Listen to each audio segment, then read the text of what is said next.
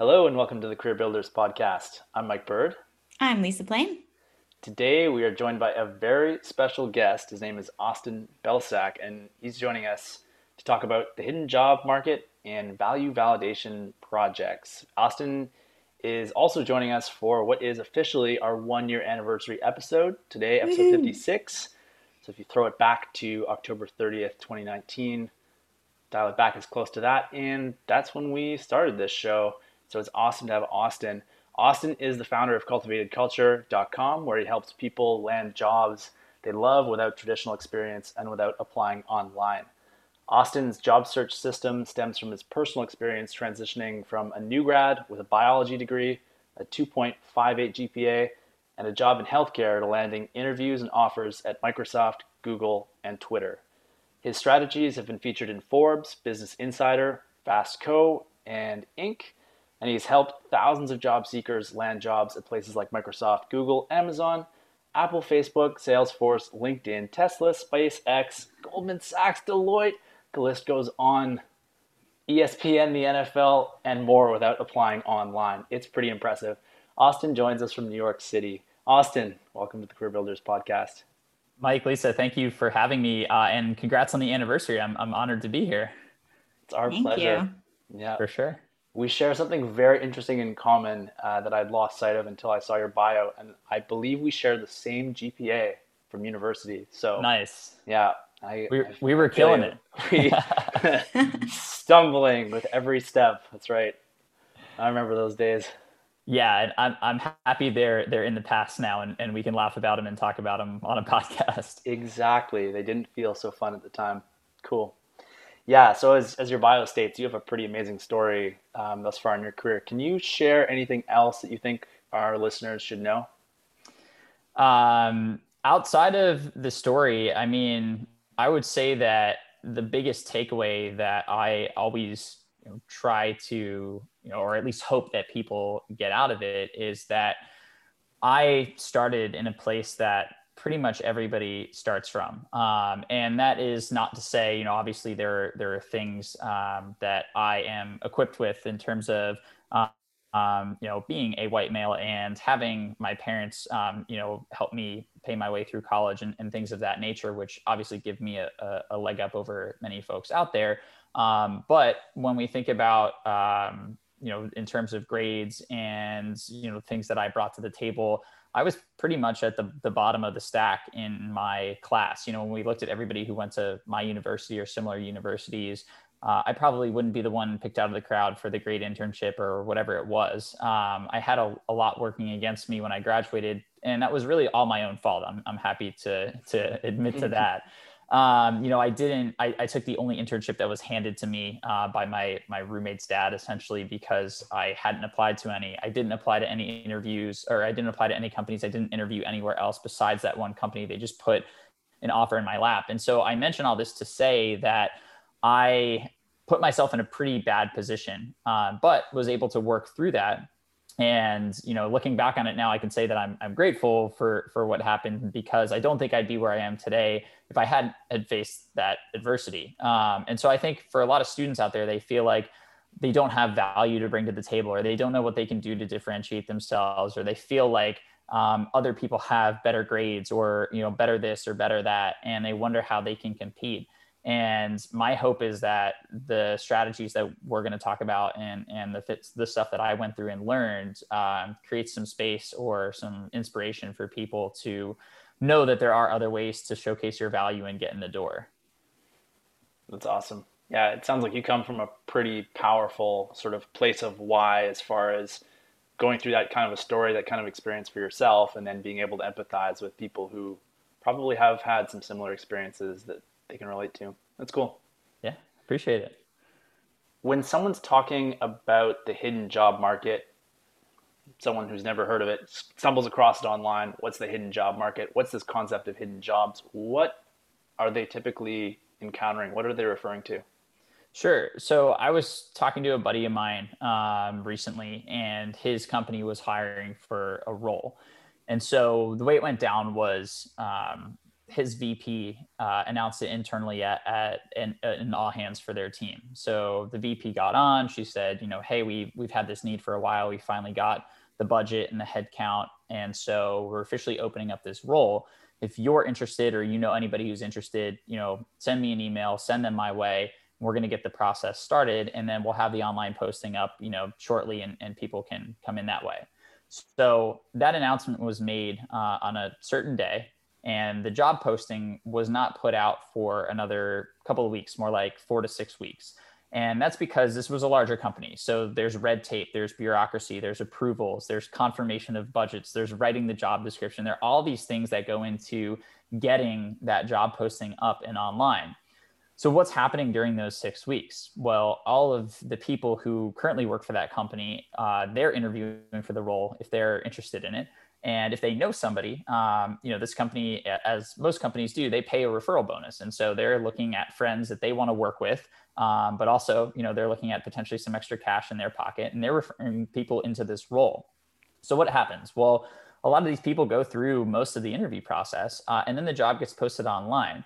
And at that point, the VP has a really good sense of who she likes out of that original group of candidates and that original group of candidates has been vetted in one way or another, either by being a current employee of the company uh, or by being vouched for by an, a current employee at the company. So everybody who then sees that job when it's posted online, uh, they're fighting uh, basically or competing against these people who have already gone through the process and already have that sort of plus one from either the vouch or being an internal employee. And so that company went through the due diligence, right? They brought in uh, online applicants and they they ha- they interviewed them and they did the whole thing. Eventually, somebody who was referred in won out, and the reason that that happened was sort of twofold. One, that person got in early and they got in when the job was fresh and they had that plus one and they just had more access to information through uh, the person that they knew at the company and that's really powerful. On top of that, companies just prefer referrals. There's a lot of data out there that shows referrals are better employees. They are more productive. They, you know, have higher outputs. They're more loyal. They stay longer. Like all of these things that companies care about.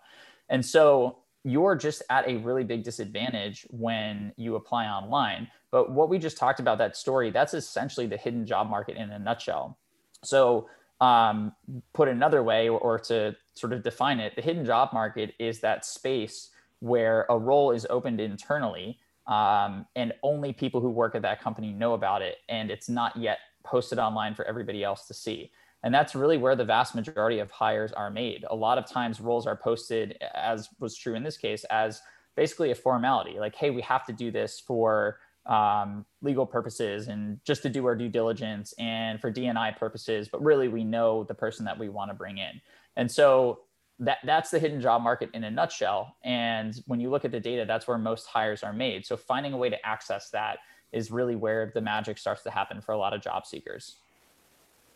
Wow. Yeah, that makes so much sense. Thank you. Great explanation. Now, I'm I'm imagining people listening to this and thinking, damn you, hidden job market. So, for the people who are thinking that way, what's a possible mindset shift for them about how this could actually benefit them? Sure. So the the biggest thing that helped me was just looking at the numbers and looking at where I was spending my time. So um, you know, and I put these numbers out there, and these are numbers that I've come across, um, and, and, they're sort of a mix of what seems to be commonly accepted in the industry um, from surveys and, and, anecdotal evidence that we've seen, and also my personal experience, you know, with the people that that I work with. And so uh, I will caveat with that because sometimes people come to me and they're like, "This isn't a verified source. This isn't peer reviewed, or whatever it is." And mm-hmm. and you know, we work with what we have, but essentially. Um, 75% of people are using online applications as their primary method to get in the door for a job. Uh, but when you apply online, you only have, on average, about a 2% chance of getting in the door. But that percentage actually drops as you go up in company caliber and there are more people vying for that single job. And so that's really tough, right? 75% of your competition is all in this funnel where you only have about a 2% chance of success. Whereas if we look on the flip side, referrals make up in the ballpark of five to 10% of applicants, uh, but they make up about 40 to 80% of hires. And so even if we take the most conservative estimate there of 40%, um, that's still w- well ahead of 2%, mm. right? Mm-hmm. And so when I understood that as a job seeker, I said, okay, the key here is to get a referral. And when I understood that and I saw the data, uh, one that made the leap easier to take because the big question that comes up next is, well, how do I get a referral if I don't know anybody at the company? And that's really kind of the core focus of my my job search strategy. But if we understand that you know we may not know how to do this thing but it's well worth our time to explore it simply because we see the data like if i go to vegas and i have $100 in my pocket I could play roulette, which has you know the worst odds of any game in the casino. But if there was another game out there that had a, a 40 to 80 percent chance of, of me winning, but I've never played it before, I'm probably going to play that over roulette, even if I know the rules of roulette, simply because I have a better chance of winning. And so you can figure this stuff out. There are strategies, you know, I think we'll talk a little bit more about them. Mm-hmm. But once you understand what the data looks like, um, it makes it a lot easier to invest in that side of things.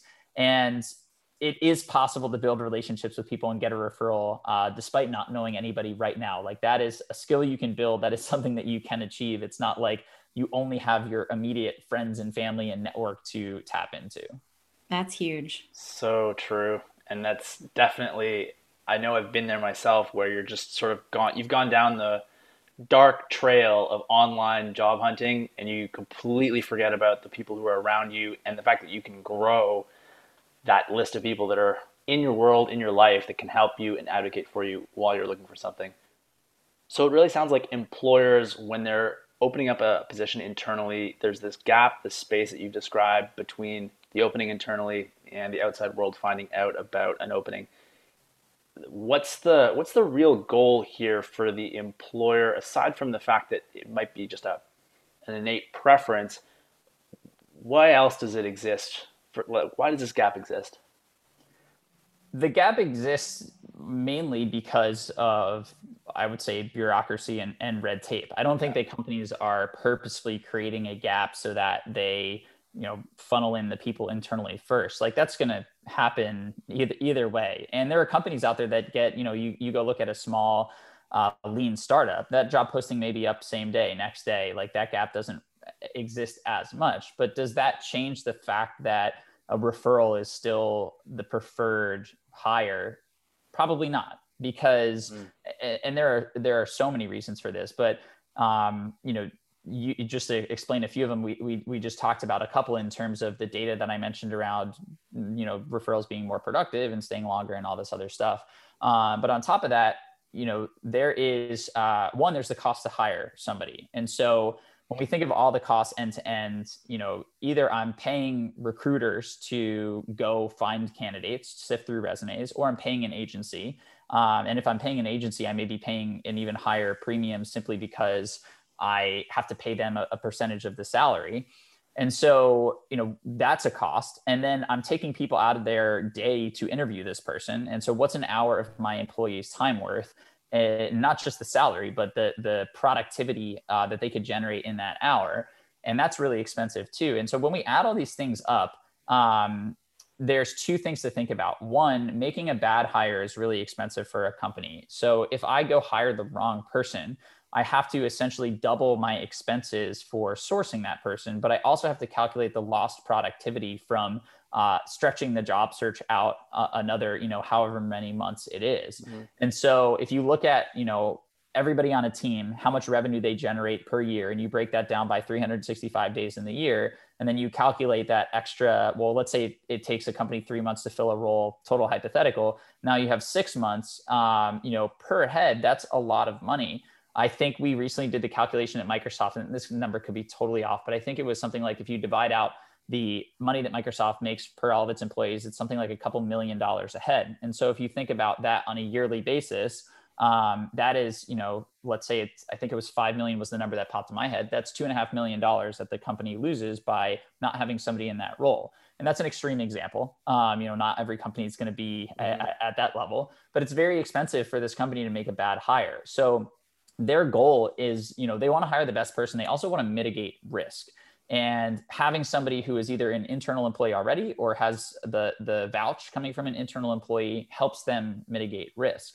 Uh, and so that really is why another reason or a big reason why they focus on those referrals on top of all the data that they have that that referrals are you know just they tend to be better employees in general and so when we look at all of these reasons uh, it really stacks the, the deck against people who are applying online. And there's a reason companies are willing to pay a referral bonus. There's a reason companies are willing to give people several thousand dollars in some cases. I, I've seen people at Microsoft, you know, make some significant referral bonuses simply because they had a big need for that role mm-hmm. and they trusted you know people within the microsoft community to bring in a better person than what they were finding online and that tends to be the case at a lot of companies very interesting. Those are all things that I don't think most job seekers think about when they actually swivel themselves around to the other side of the table and see the hiring problem from the perspective of an employer. That's something that totally gets missed. I appreciate you filling a lot of people in on that. Yeah, cool. great question. What would you say most people are surprised about when they learn more about the hidden job market? I think that I, I, I actually don't think people are as surprised that it exists because I, I think we inherently know that it exists, right? Like the first thing that every single person does when they're looking for a new job is go look at where their friends, family, and meaningful connections work because we inherently know that if we can get a referral and somebody to pass our resume along, like we just have a better chance of getting in the door. And whether that's a conscious or subconscious choice uh, or awareness that people have, it's something that I see with it's like pretty much 100% across the board. I don't know many people who are like, yeah, I don't really care what my friends are doing. I'm just going to start hmm. applying online. Um, in most cases, there's at least some sort of cursory research done there. And so I don't think people are necessarily surprised that it exists. But I think what surprises them more is that when we lay out some of these ideas and strategies, I think that they are surprised that there is a way in beyond having somebody who is uh, you know, a friend or an immediate family member just ready to go because a lot of us don't have that person just waiting in the wings at our dream company to, to kind of send us through the door. And I think that the, the reason people are surprised is because this process has been created in such a way that is honestly, I think pretty detrimental to actually making the best hire out there. Um, this process, the job search process of, and, and, when I say this process, I'm sort of talking about uh, as a job seeker, you tweak your resume and your cover letter and you apply online. And as a company, you have your applicant tracking system or whatever software you're using, and the applicant applications come in and you sift through them. Uh, there's so much that gets lost in translation there on on both sides, and mm-hmm. it's just a really poor way to to surface up candidates. And so I think what happens though is that, you know, everybody's like, well, why doesn't it change? And it's because it works for the companies that that are at the very top. Like Fortune 500s, all I think the stat is like 98% of Fortune 500s use an applicant tracking system.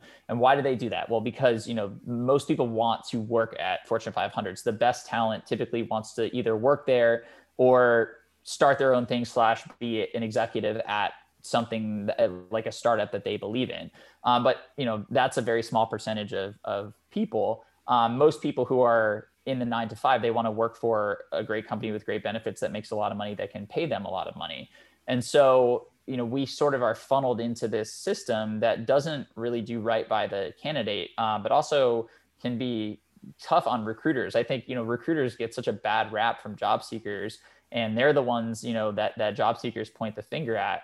And so another thing, you know, going back to stuff that I hope job seekers take out of my message, like the system is the system and it, it is what it is. And you can, you basically have two choices. Like you can sit there and complain about the system, which is one, not going to fix the system, um, but two, not really doing you any good. It's sort of a waste of your energy. Or you can say, okay, I accept the system for what it is. It sucks. I don't like it, but I can't change it. And it's taking my energy, draining my energy to try and play into this thing. Let me find a different way in the door.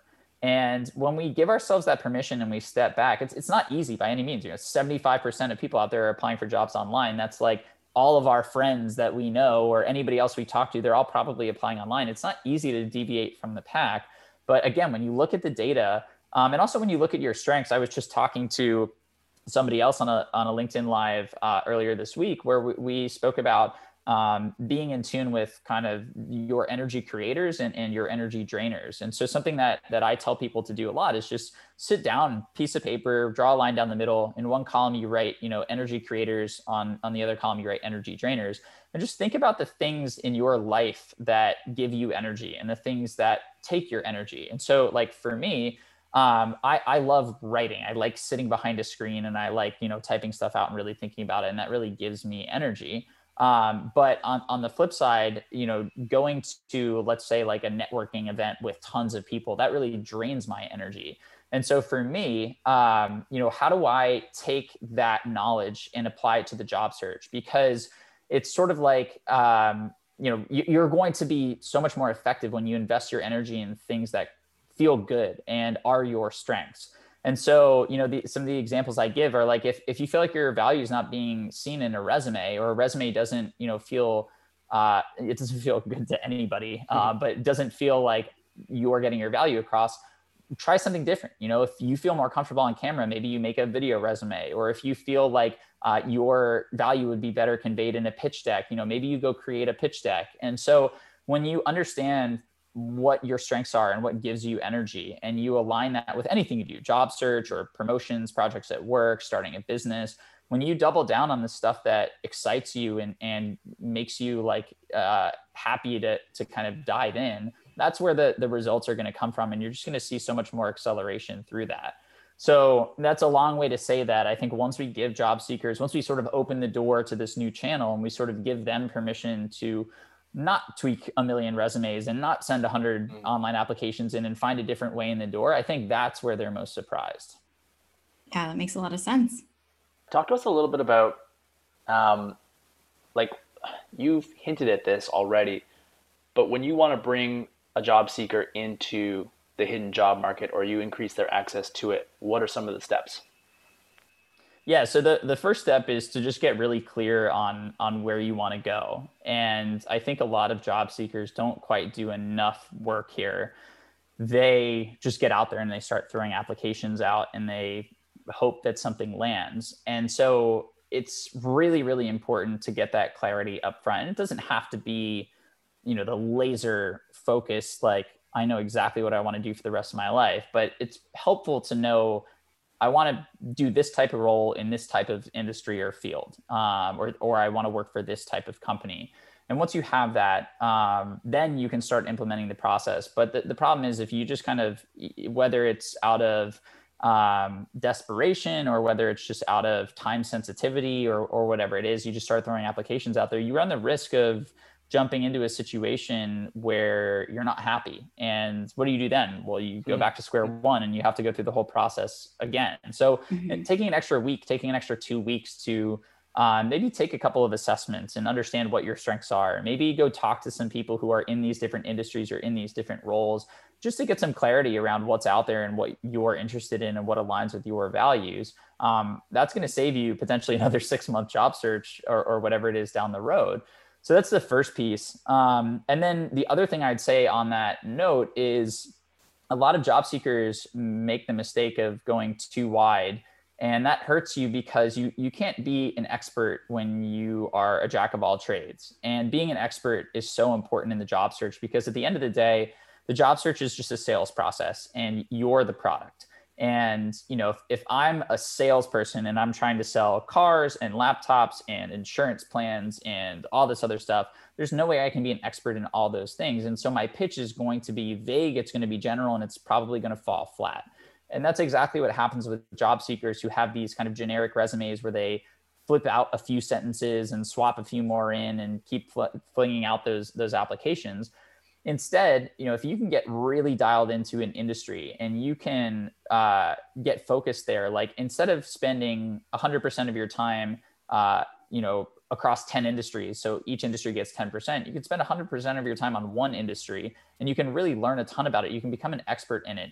And that's going to make you uh, much more effective when you position your value or when you need to understand more about what the company cares about and that's really what this is about um, you know job seekers make a big mistake when they make the pitch and the search about them versus you know what's in it for the other what, what's in it for the company because it sounds bad and it is bad but a company doesn't really care about you beyond the extent to the ROI and the value that you can bring to them. Mm-hmm. And companies will tell you, you know, our people are the most important thing or culture really matters to us. And and that's, you know, culture does matter and people are important. But at the end of the day, you know, there's a reason why certain companies you know lay people off when things aren't going well or restructure or do these other things. At the end of the day it's a business and the bottom line is is what matters. And so that's what companies care about. And so instead of trying to make them connect the dots in your background if you can show them you know hey this is what i bring to the table uh, and this is why it matters for you that's really what's going to be uh, the most effective way for you to pitch your value so all that to say, you know, get very clear on a space and a role. And then once you're there, uh, I recommend that people make a list of like 10 to 15 companies, somewhere in that ballpark. It's small enough where we can manage going deep on them, but large enough to give us a deep uh, or a decent sample size. And then once you have your 10 companies, um, I like to uh, prioritize them sort of like, you know, if you think about applying to university, you have your stretch schools like, yeah, I'll throw that application at Princeton because, mm. you know, you never know. Um, and then you have your middle of the road companies, which are still great companies and you'd be excited to work there, maybe a stepping stone into that stretch company. Uh, and then you have your safety companies, which is uh, this is always an interesting one because they're they're you know safety school is essentially if nothing else works out, I, I know I can get in there, I'll go there. Mm-hmm. That doesn't really exist in the job search. Um, but a safety company is is a company that is is still in your target industry but maybe a company that you uh, you know to to be blunt just don't really care about as much. And you know why do we have that on our target list? Well this is a new strategy for a lot of people out there. And so as with anything new you know our first attempt is likely not going to be our best. Like when i was job searching uh, i sent an email blast to people at google because that's where i wanted to work. I sent it to like 50 people and i woke up the next day and i reread it and there were like two glaring typos in there and i just wanted to like jump out the window and that's a mistake that you know would be remedied if if I sent that cold email to a lower stakes company or, or, or you know made some of these mistakes or got to experiment and test in a lower stakes environment. And so that's really what we create with these uh, you know quote safety companies. You only need a couple of them one two three if you want.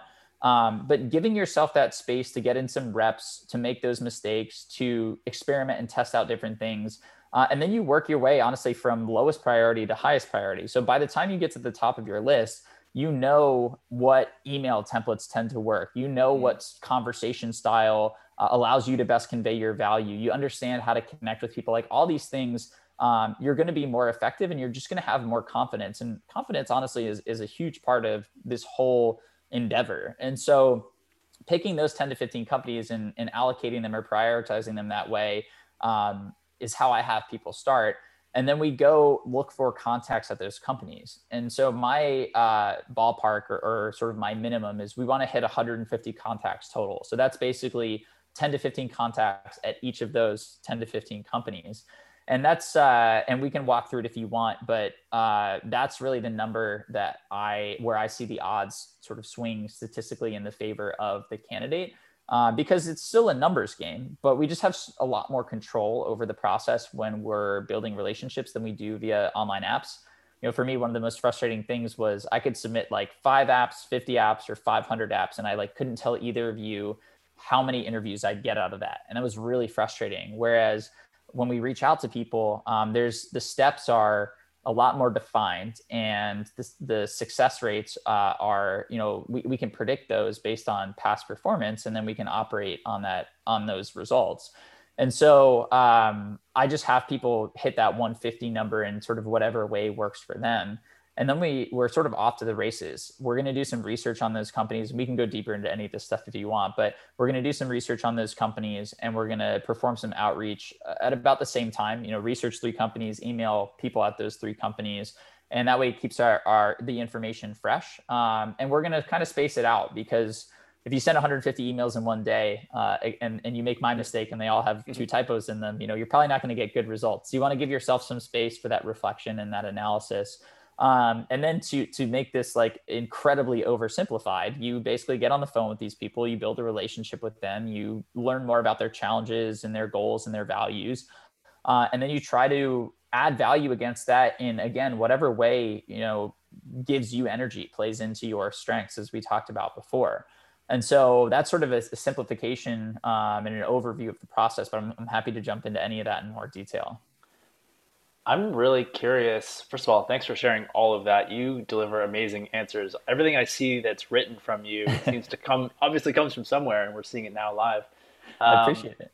Yeah. So I I'm, would love to know. Do you get pushback from people you're working with who are like, "This doesn't make any sense to me whatsoever, Austin"? I like what happens at that point? Yeah, I mean, I get I get pushback all the time, and it's not just from people I work with. Like people on LinkedIn uh, come come at me for these strategies, you know, day in and day out, and that's fine. I, I had a guy commented on my post who was like the head of HR at um, I think it was Spotify or something, and, and he was like, "I would never do this." I was like, "Okay, well, I guess we we agreed to disagree then." But um, it, it's foreign to a lot of people, and and I think especially um, you're going to get pushback when you're well, at least from the the perspective of people in the traditional process, um, you know, re- recruiters are working their butts off, but a lot of them are compensated and uh, and and they make money off of being the person who finds the the the candidate that gets hired, um, or they they are you know compensated based on you know certain things that that are involved with the traditional process. And so when we go around them, I get a lot of people come to me and they say, "Don't ever email hiring manager because they don't like that. They'll get annoyed. You should email a recruiter." Um, and my advice is actually to do the opposite and, and flip that on its head. But um, I get pushback there, and I get pushback from people who are going through it because mm-hmm. typically what happens is they they email people and they come to me and they say, "Hey, Austin, your outreach strategy doesn't work." And I say, "How many people did you email?" And they say, five. I'm like, "Well, how many online applications have you submitted in the last month?" And they're like, 50. I'm like, why don't you try emailing 50 people then? And, and then maybe we can see what's going on. But that's the reason I preface with the, the 150 contacts because, like anything else, this is a numbers game. We talked about it before. Like, it's a new skill. Emailing strangers is not comfortable for many of us. Um, but even so, like, you you're not going to be good at anything that's new the first time. You need that practice. You need to fail. You need to experiment. You need to learn what works for you. And so the only way you're going to get there is if you have that sample size that you can really dig into. And so um, that's that's typically the biggest pushback that i get the, there's a number of other reasons that it won't work for people. Um, one big mistake is is that people use what I call a me mindset, and they essentially reach out and they say, um, you know, hey Mike, you work at this company, and and mm-hmm. I want to work there too. So here's my resume. Like, can you review it, uh, pass it along, introduce me to somebody who can help me get a job?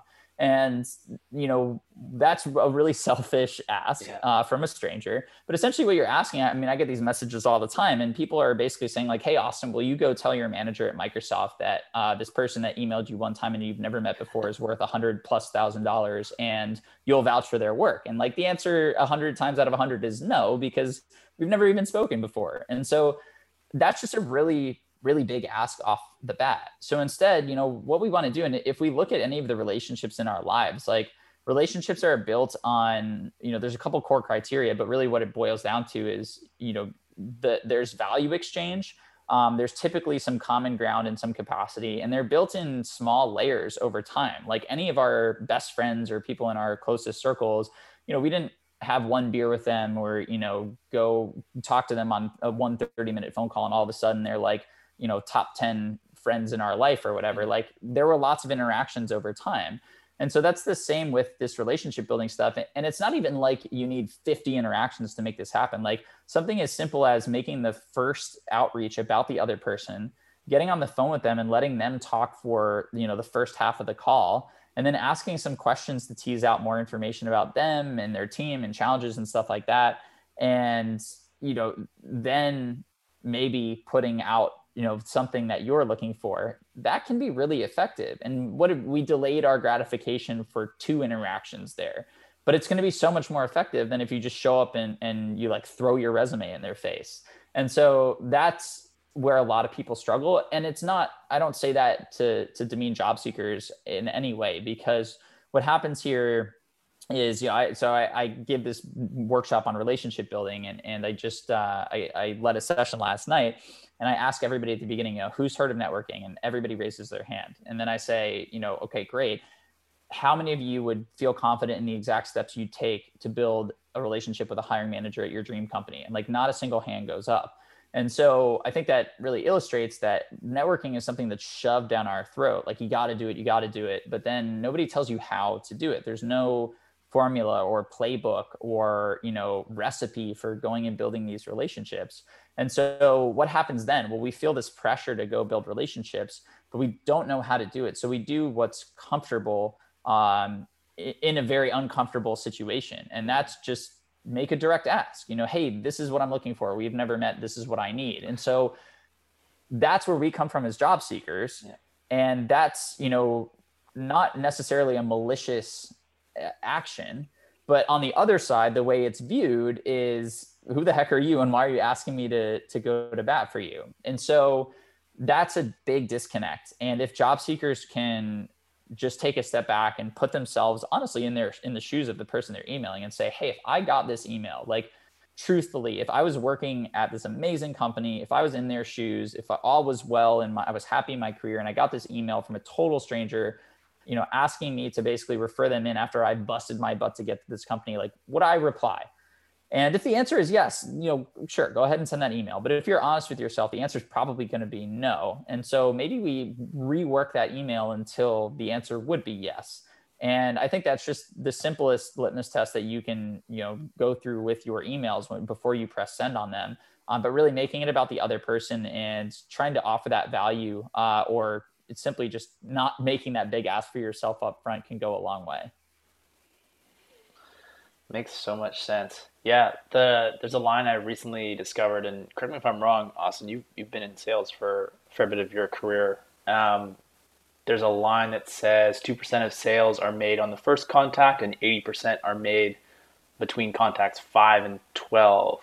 So we're talking about looking at really starting to take the long view, getting off of that first pitch swing for the fences type approach that it seems like job seekers sometimes take, and it doesn't really land them very far. Yeah, a hundred percent. Uh, and that that's something that I use with a lot of people that I coach as well because it's it's totally true. And those touch points don't have to be big. Um, you know, that's that's I think it, we we mentioned it earlier, but that's a misconception. Like that, you don't need to have five 30 minute calls to then make the sale. Like it mm-hmm. could be an initial comment on a LinkedIn post and then send them a connection request. Hey, I really like what you're sharing. And then maybe another comment. Now we're at three. And then maybe you send them an email and you get on the phone and then you make an ask. And all of a sudden, boom, there are five touch points. And, and many of those were just small little things. And so it doesn't have to be anything crazy, but absolutely. And the other thing I'd add, um, going back to the email part, like so many people forget to follow up. And when we hmm. talk about touch points, like sending an email is a touch point and following up one, two, three times is a touch point. And um, similar statistic, but the vast majority of, of uh, actions are taken on, I believe it's the fourth or fifth follow up in terms of just the cold email scope. Mm-hmm. And so staying politely persistent can can pay off as well too. I think a lot of people they don't get a reply and they're like, well, this person doesn't want to talk to me, and that's not necessarily true, especially in the, the crazy world we live in. You never know what's going on on the other side. So I always like to to approach it with best intentions. They're probably busy. Doesn't mean they don't want to talk to me, or even if they don't, I want to make sure I want to get that no from them, um, so I can truly cross them off my list. Like a no is a blessing. It means you can move on, and you don't have to spend any more time or energy on on that person or that channel. So true. Mm-hmm. You, you've given us some really great tactical things to start with. So if somebody's brand new to networking, like you said, not really sure how to do this, you mentioned LinkedIn commenting, you mentioned emails. Are there other best practices and ways that people can reach out in a way that is kind of testing the waters? Yeah, so I would say that the most effective way, so I'll say two things here. Um, one just touching on the linkedin thing again like linkedin comments are are the like low key most underrated effective tactic that you can do. And i think a lot of people just don't take advantage of it. So if you go look at one of my like the analytics for my most recent post today or any of the posts that i post like uh, what you're going to see is you know the number one company is, that viewed my posts is Microsoft, and that's because I work there. And the number one title of people who view my posts are uh, either salespeople or, or recruiters because I'm in sales and I talk about careers. Um, but then what are the other companies? Well, they're Google and they're Amazon and they're Facebook and they're Twitter. And what are some of the other titles? You know, marketing, um, other, other titles in, in HR, other titles in sales, business development. And so what does that mean? Well, if you po- if you comment on my post, you're getting in front of thousands of people who are at similar companies in similar roles. And so uh, most people don't realize this because they don't post their own content um, or they don't post and, and, get to sort of a level where you would have access to those analytics, which is you know why it's important to share. Um, but so what can you do here? Well, you can go find people who are active on LinkedIn in your target space, like we talked about before. It could be roles, it could be fields. Hopefully, you find both somebody who's in your target role at your at your target companies or fields and if they're active on LinkedIn, you know, even if they're not the person to reach out to, just by engaging with their posts, a couple of things happen. You know, one, you get in front of these people who are viewing their posts. And what I've noticed on on LinkedIn, and, and maybe you all have noticed this as well, but like a lot of the uh, conversions and a lot of the meaningful stuff happens from people who don't necessarily interact on my posts. Like it's a DM or it's an email. Hey, I found you on LinkedIn. Hey, I read this post. It's not somebody who's liking or commenting it. And so the views are really powerful. Just because somebody doesn't engage with the post doesn't necessarily mean that there's no action that will be taken. Um, and then on top of that, you build a relationship with the poster. And so I, I, call this, this is one of the strategies I use with my clients, but I call it warming people up on social media. And so instead of, um, you know, in, instead of like just sending Lisa a cold email saying, hey, you know, here's my resume. If I show up on LinkedIn and, and I maybe leave a really, I listen to this episode and I leave a really thoughtful comment um, and it sparks some conversation in the comment thread. And then I do that three times and then I reach out to you. You're, you're going to know my name and you're probably going to have somewhat of a positive association with it. And you're going to be more likely to engage with me in, in some capacity. And so by leaving comments on these people's posts, we're sort of creating that relationship with them and we're getting visibility with all these people who are in the industry that we want to, to go to. And so that that's really, really powerful.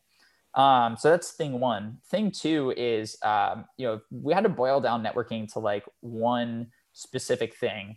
When you're reaching out, like ask yourself the question, what would make this person excited to respond to me? And that's it. And so it could be something as simple as like, uh, I recommend a maybe I have an AMA uh, one Friday, and somebody's like, Austin, what books are you reading? And I'm like, oh, I'm reading um, like The Vanishing Half right now. And so that's not really a business book, but could still be worthwhile. And maybe you go read that book and you email me and you say, hey, uh, I really enjoyed, you know, I, I, know you're reading this book. I read it because I saw you're reading it. I really enjoyed X, Y, and Z parts. Um, you know, thank you so much for posting about it. And that's it.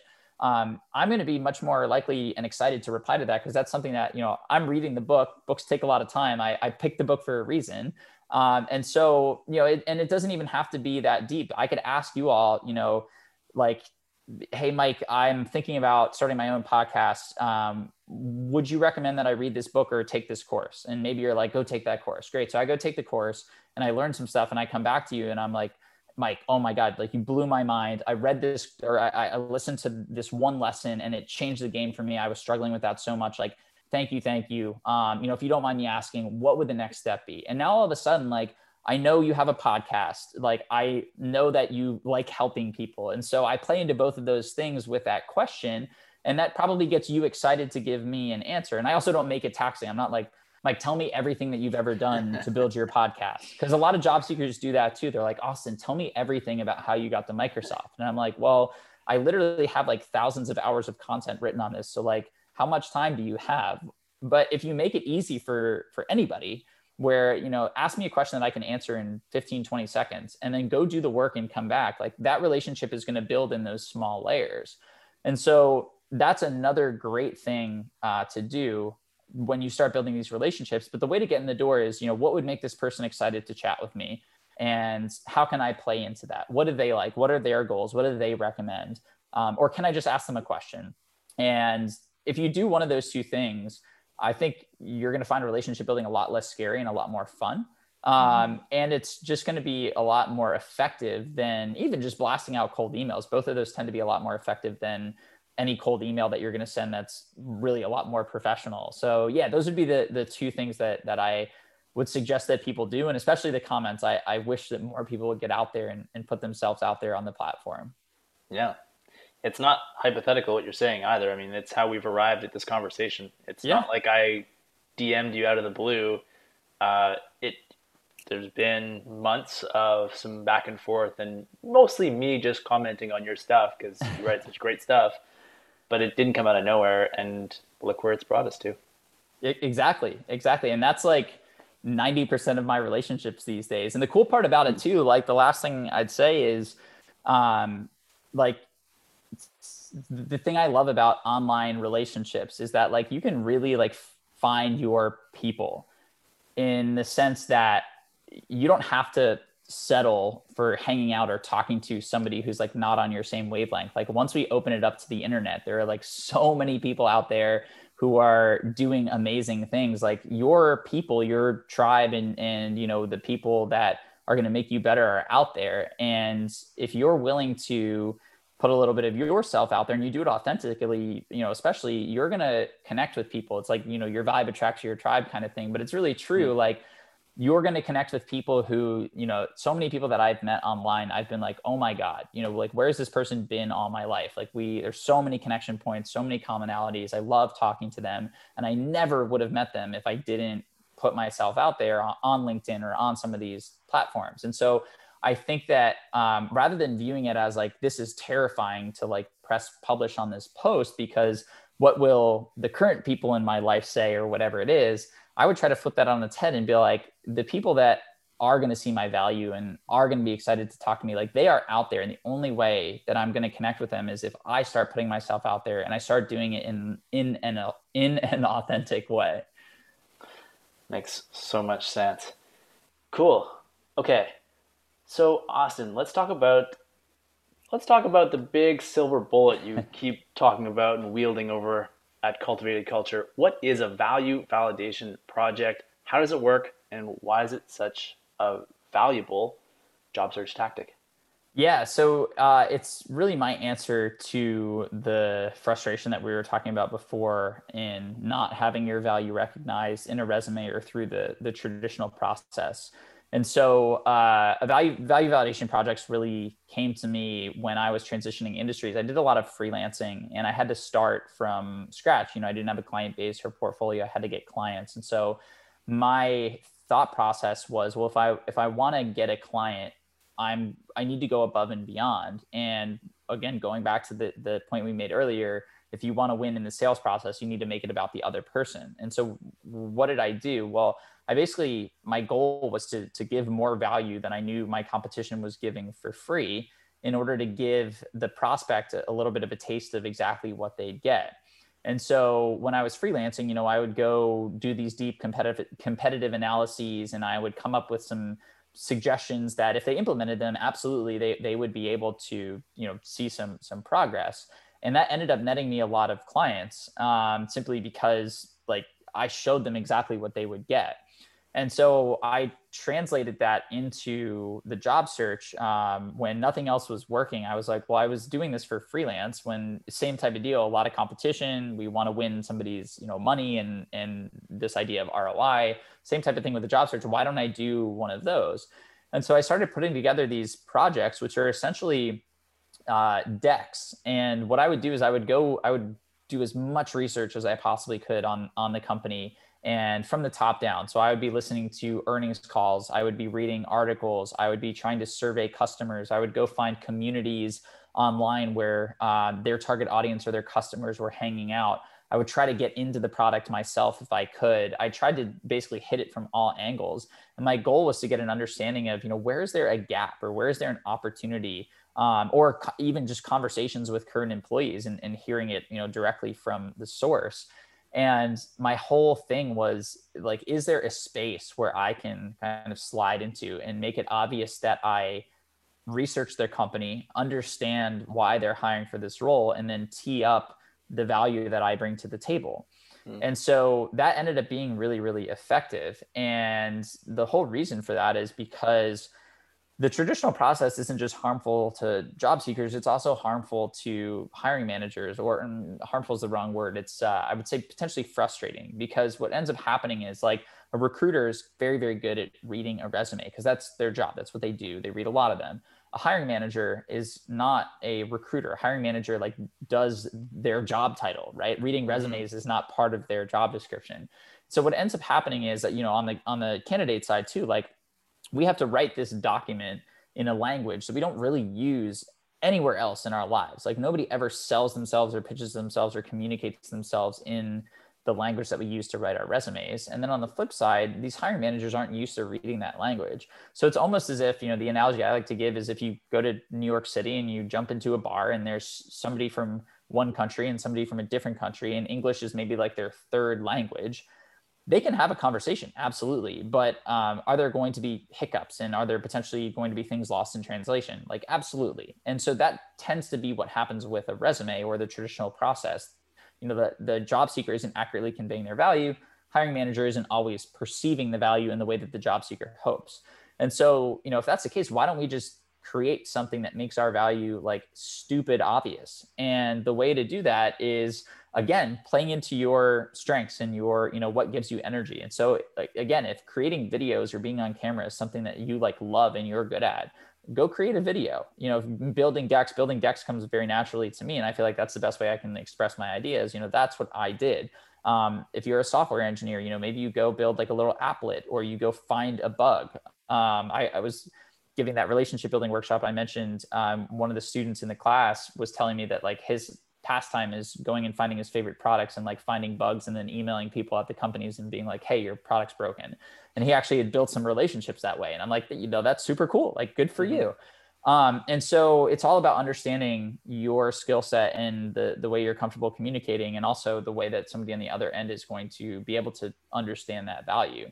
So uh, long story short, a value validation project is essentially a deliverable that you bring to the table that shows that you've done your research on the company, you understand why they're hiring for this role specifically, and it offers some sort of value that aligns to that need or that goal for the role. So uh, examples are, are typically helpful. Um, one of the people that I was coaching, uh, she wanted a job at Away Luggage. And so she had been working in jewelry. She had basically been working in like a retail operations type role. She wanted to transition into tech into an account management role, which is, you know, pretty, pretty large uh, mm-hmm. jump and not a ton of transferable experience.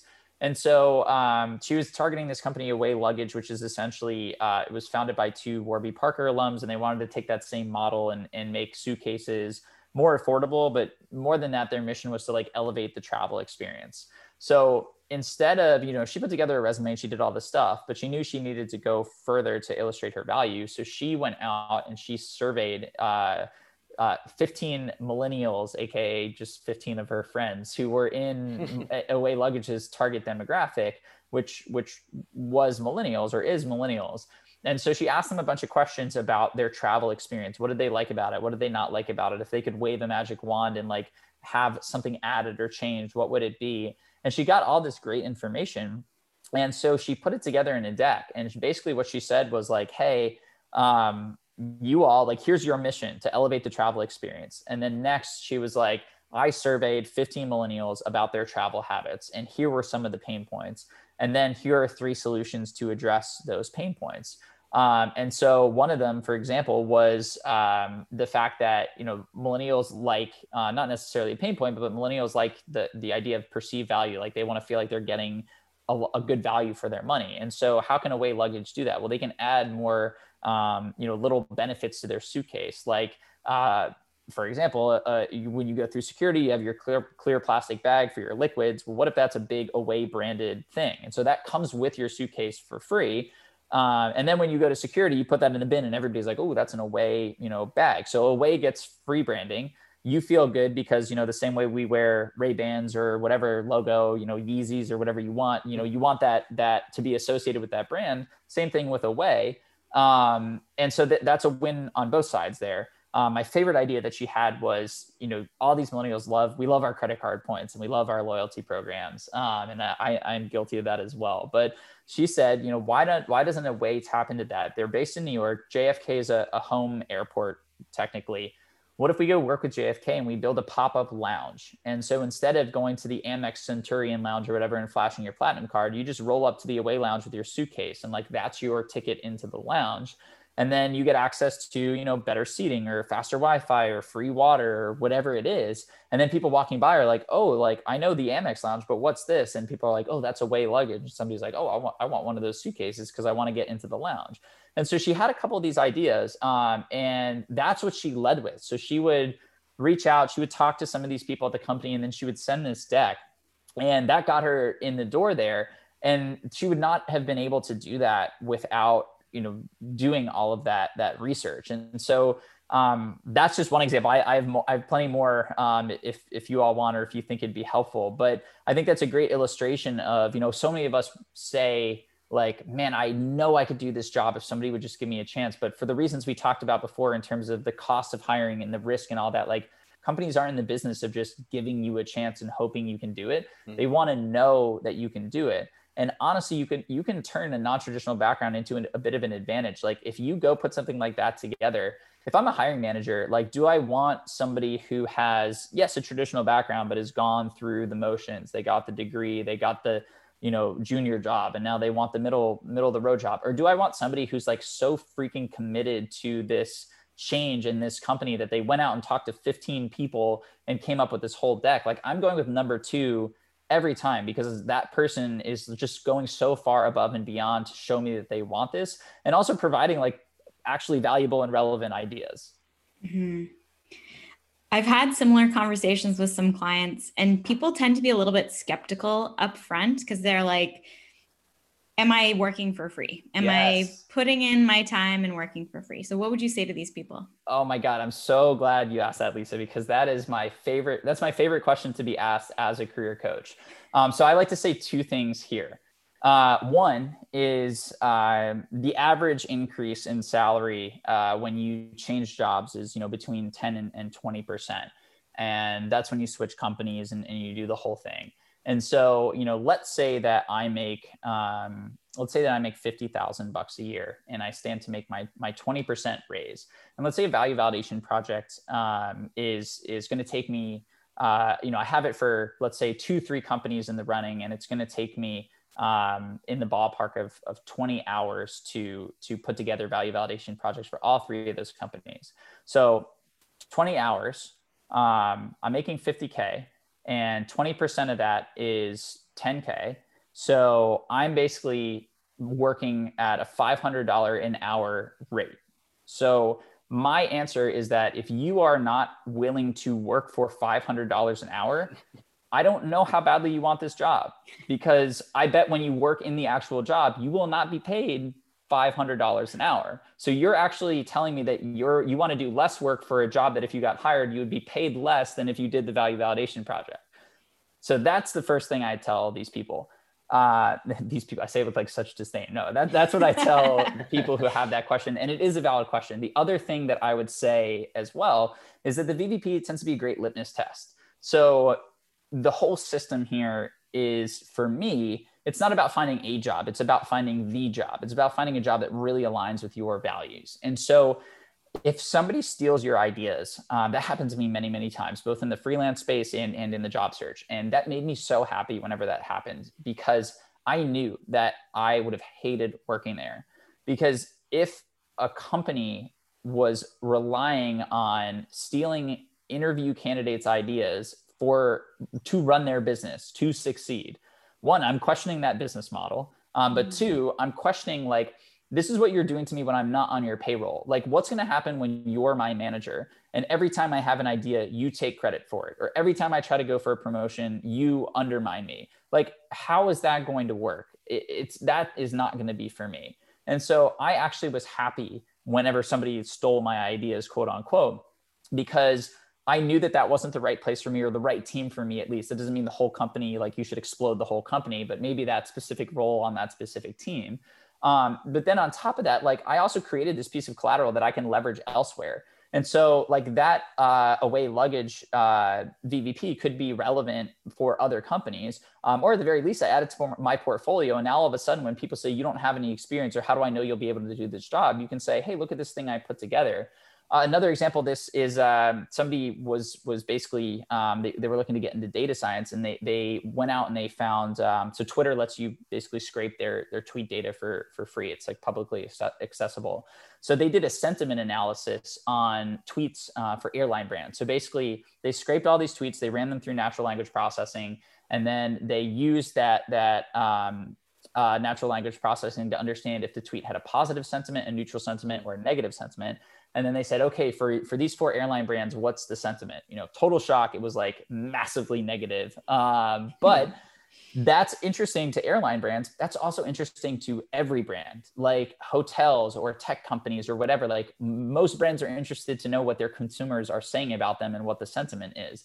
And so that's a way to sort of templatize a value validation project so that you can use it in different scenarios. And so creating these VVPs are really, really awesome ways to build your chops and flesh out a portfolio. And you also never know what will come out of them. One of the, the women I was coaching, um, she created like, I think it was five different VVPs for companies. She ended up getting an amazing job where she works on SEO at, at LinkedIn. Um, but then she went back to one of the other companies and said, Hey, I got hired at this other place. Uh, but if you're still interested in working together, like I can consult for you.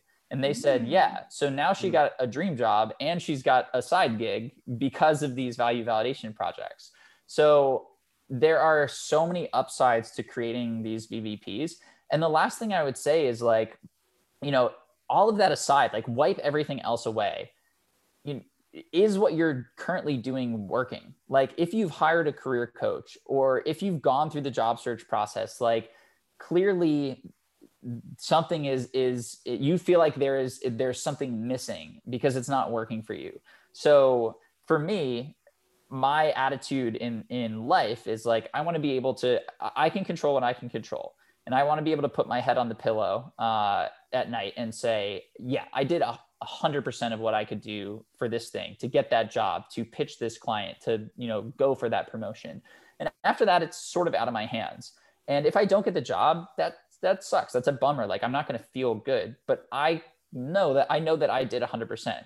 But if I if I am in that interview phase and I'm like I I could spend the time in a value validation project, but like what if they steal my ideas and then I don't get the job? Is there going to be something inside like gnawing at me every time I have to submit that next resume or every time I have to go to that next interview where it's saying, why didn't you just make the project like dummy? Why didn't you just go do it? And that's the feeling that I wanted to avoid because I couldn't I couldn't go to bed at night. I couldn't live with myself if I knew that there was something else I could have done to get a role that I really wanted. So I'm not going to let something that is out of my control um, take over the strategy that I have. I'm going to bet on myself. I'm going to do the stuff that's in my control. And I'm also going to realize that there's a lot of upside to be had. I mean, a lot of the people I mentioned the 50K salary before, and the 10%, 20% raise, a lot of the people that I coach are more in like the 30 to 40% raise. And like when I got hired at Microsoft, they doubled my salary. And so like the hourly rate on my value validation project was like, uh, like an unrealistic moonshot if you calculated it out. And so there's like, that was a conservative example we talked about earlier. So just think about what, what you stand to gain by putting this together. And sure, you can think about what you stand to lose, but like, is the risk reward worth it? And in, in my opinion, in pretty much every case, it, it is. Sounds like the glass is definitely half full. For sure. Yeah. So cool. Okay, we have some questions that we like to ask of all our guests that come on the show to kind of wind things down or wind things up, depending on how you look at it. so we talk about fun being an important part of what we do um, in our lives, professionally, personally. What's the most fun you've had in your career so far? Oh, that's a that's a really good question. So I would say that the most fun I've had is was when I started just posting stuff on LinkedIn and people people responded. Um, and there was just sort of this light bulb moment that I could share these ideas with more people. Um, but there was to the point we mentioned earlier, like there were all these people out there that I I could now connect with, and all these people that I could interact with that I, I couldn't before. And so I could one spread the word on some of these strategies that were so helpful to me and you know will help people solve some of their issues. But i could also connect with amazing people like you all and some of the amazing friends that i've made through this whole process. And i i had always known like you start a business and everybody's like, you got to do social media, and you never expect to be like I my um, I never expected to get to like 10,000 followers or whatever it is and like everything else has just sort of been beyond like my wildest imagination but just when that moment clicked where like people started there was like a, a threshold of like interactions and comments on these posts that was meaningful like that was so exciting to me uh almost more so than than anything else and and I would say though like that's the most fun that I've had. The most impactful moment and the best thing that's ever happened to me was was landing the job at Microsoft. Like that was literally the the most. Besides marrying my wife, I, I hmm. will caveat with that. Uh, that was the most like incredible thing that's happened to me in my career. But the most fun was definitely like when those posts started clicking. Cool. That's so neat. Appreciate that. We also talk about risk and risk is a part of a lot of people's careers. If you're changing verticals, if you're just getting started, it might seem like a big, scary, risky world out there. What's the biggest risk you've taken in your career, and how did it turn out? The biggest risk was definitely jumping ship from the traditional job search process because, although looking back, the risk wasn't as, as large as I thought it would be or I perceived it to be. But when you're standing on the other side of, of the fence or the, the edge of the cliff, um, there's there weren't really any resources out there and nobody else that I had ever gone to for advice. You know, we go we go to our our core group, our family, our friends, you know, career services or counselors or Google, and nobody in that group had ever really gone down this path. And so I just knew that I had I had sent in 300 plus online applications. I hadn't heard back from any of these companies. Like everything everybody was telling me wasn't working. And for me, I have a really hard time doing things because other people tell me to do them.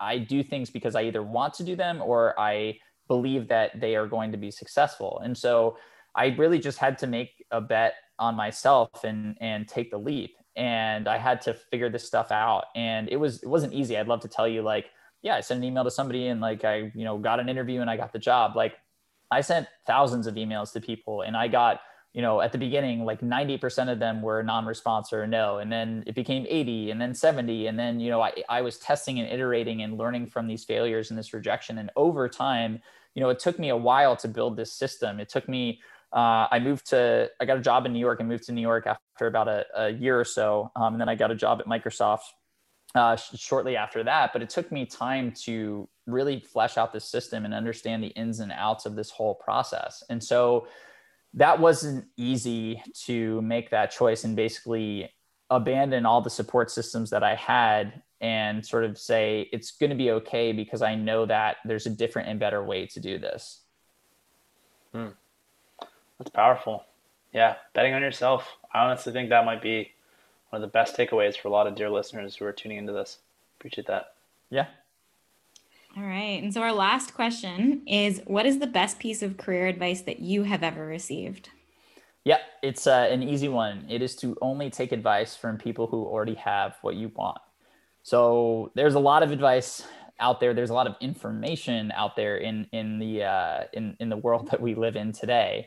And anybody these days, uh, it's a blessing and a curse, right? Anybody can start a business, anybody can put information out there, um, and anybody can give advice. And people people love to give advice, and you have to be very careful about whose advice you take. And so, I say this about anybody's advice, mine included. You know, if you want to like take a look at your goals. Where do you want to go? And take a look at where you're at now. And then go find people who have successfully made the transition and try to find people who are as close to where you're at now as you possibly can. So for me one of the first things that i did when i when i made that leap was i wrote down the criteria for my dream job. And those were a number of things but the main thing was you know can i go find people who came from a non-traditional background and landed a job at Microsoft or Google or any of these companies that I eventually wanted to work for. And when I found those people and I talked to them, it was almost like I had found like like I, I, I can't even describe it. It was just like I, there was so much relief because these people were telling me like the things that I had known, like don't apply online like resumes are a terrible way to convey your value you know this is an issue you'll run into and here's how to get over it and so I had been taking advice from all these people who had not been where I wanted to go or had not, you know, been successful in the ways that I needed to be successful. And so once I found the people who had already walked the path that I was looking to walk and came from the same starting point, the advice was just so much more relevant and so much more impactful. And so I always say, um, you know, when you're looking for somebody's advice, one, check out where they're wh- where they're at now and is that somewhere you want to be? Are they working in the industry you want to work uh, uh, work in? Uh, if you want to start a business have they started a business in a similar space with a similar product and seen success? Uh, and then where are they coming from? Have they come from a similar place that that you've come from? And then on top of that like try to take action on some of their advice and see if it works because if it doesn't work for you then it doesn't work for you. But if it does um, and they're sort of giving that advice away as, sort of you know you ask a quick question or you see it in a post or whatever and that, that small amount is working for you then there's probably more that's going to work for you if, if you go ask for it. And then finally this really applies more to to people who are sort of in the thought leadership space but like can you go find uh, testimonials from other like normal people who have have spoken about their work? And um, if you can if you can do that and you check uh, at least you know two of, of three of those boxes, I think that that's somebody somebody whose advice you can feel good taking. Mm. But if that person hasn't been where you want to go, if they're not coming from a background that's familiar to you, um, if you know you take action on their advice and it's confusing or it doesn't make sense or it's not working after you've given it a legitimate shot, you know, emailed 50 people instead of five people, um, then you know that may be somebody to shy away from, right? So the biggest and best thing you can do is is only take advice from people who already have what you want who have been where you want to go. Awesome. Well for all of our listeners who want more of your advice where can people find you? For sure. Um, so two easy places. Uh, my website cultivatedculture.com is uh, the best place for longer form advice. And we have a bunch of free tools, um, resume builder, resume scanner, all this other stuff. Uh, and then I'm pretty active on LinkedIn as well, which uh, people may have picked up on from the episode. but uh, yeah, feel free to connect with me. And if you do, I just the easiest way is to leave a personal note with a request so I can you know pick you out of the the crowd um, because I do want to connect with people who have listened to the podcast. Um, and the personal note helps me do that. But yeah, I share a lot of content on there on a daily basis. And I, I try to be as active as and, and, and engaged as, as I can. Awesome. Thank you so much. For yeah. sure. Thank you both. I really appreciate you having me. This has been an amazing episode. A great way to wrap up year one officially. Thank you so much, Austin. Let's let's call it a week at that for the Career Builders podcast. I'm Mike Bird. I'm Lisa Plain. Our guest was Austin Belcak, Cultivated Culture. Go check him out. We hope you're well, and we hope you'll join us again soon. Bye for now.